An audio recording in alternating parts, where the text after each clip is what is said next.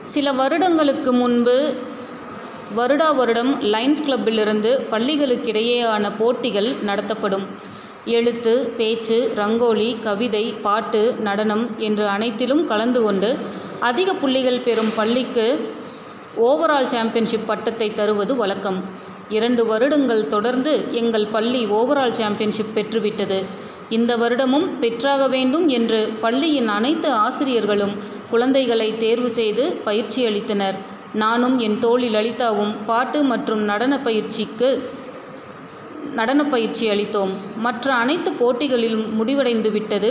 எங்கள் பள்ளி உட்பட மூன்று பள்ளிகள் ஒரே புள்ளிகளுடன் இருந்தோம். ஆகஸ்ட் பதினைந்து நடனப் போட்டி நான்கு பிரிவுகளாக நடைபெறும்.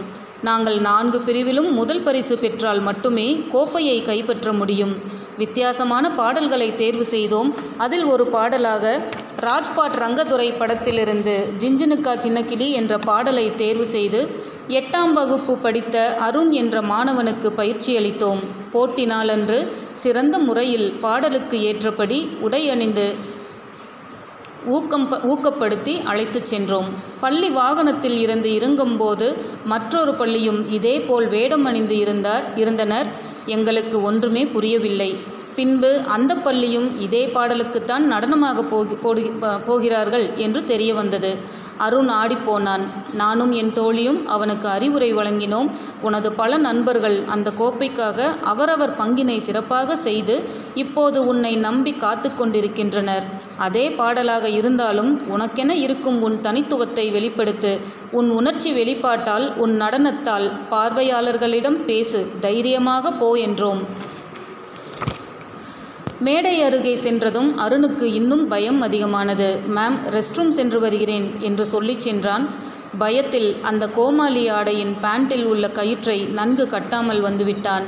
அருணின் பெயரை அழைத்தனர். நாங்கள் வாழ்த்தி அவனை மேடை ஏற்றினோம். நன்றாகத்தான் துவங்கினான்.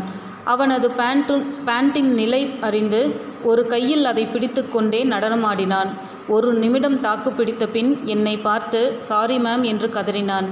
பரவாயில்லப்பா கீழே வா என்றேன்.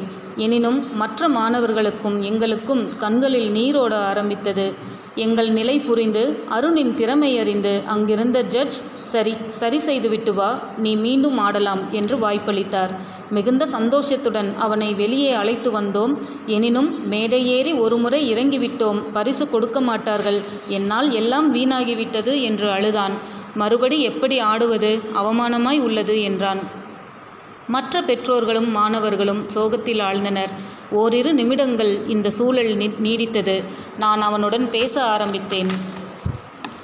அருண் பரிசு முக்கியமல்ல. இவ்வளவு பெரிய மேடை இத்துணை பார்வையாளர்கள் மற்றொரு முறை உனக்கு கிடைக்குமா என்று தெரியாது. நீ யார்? உன் திறமை என்ன? என்று நிரூபித்துவிட்டு கீழே இறங்கு. வெறியோடு ஆடு என்றேன்.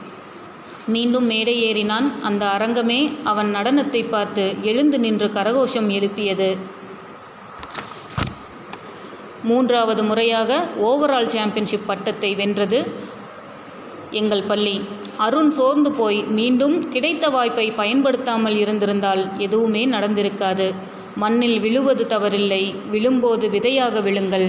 மரமாக எழுங்கள்.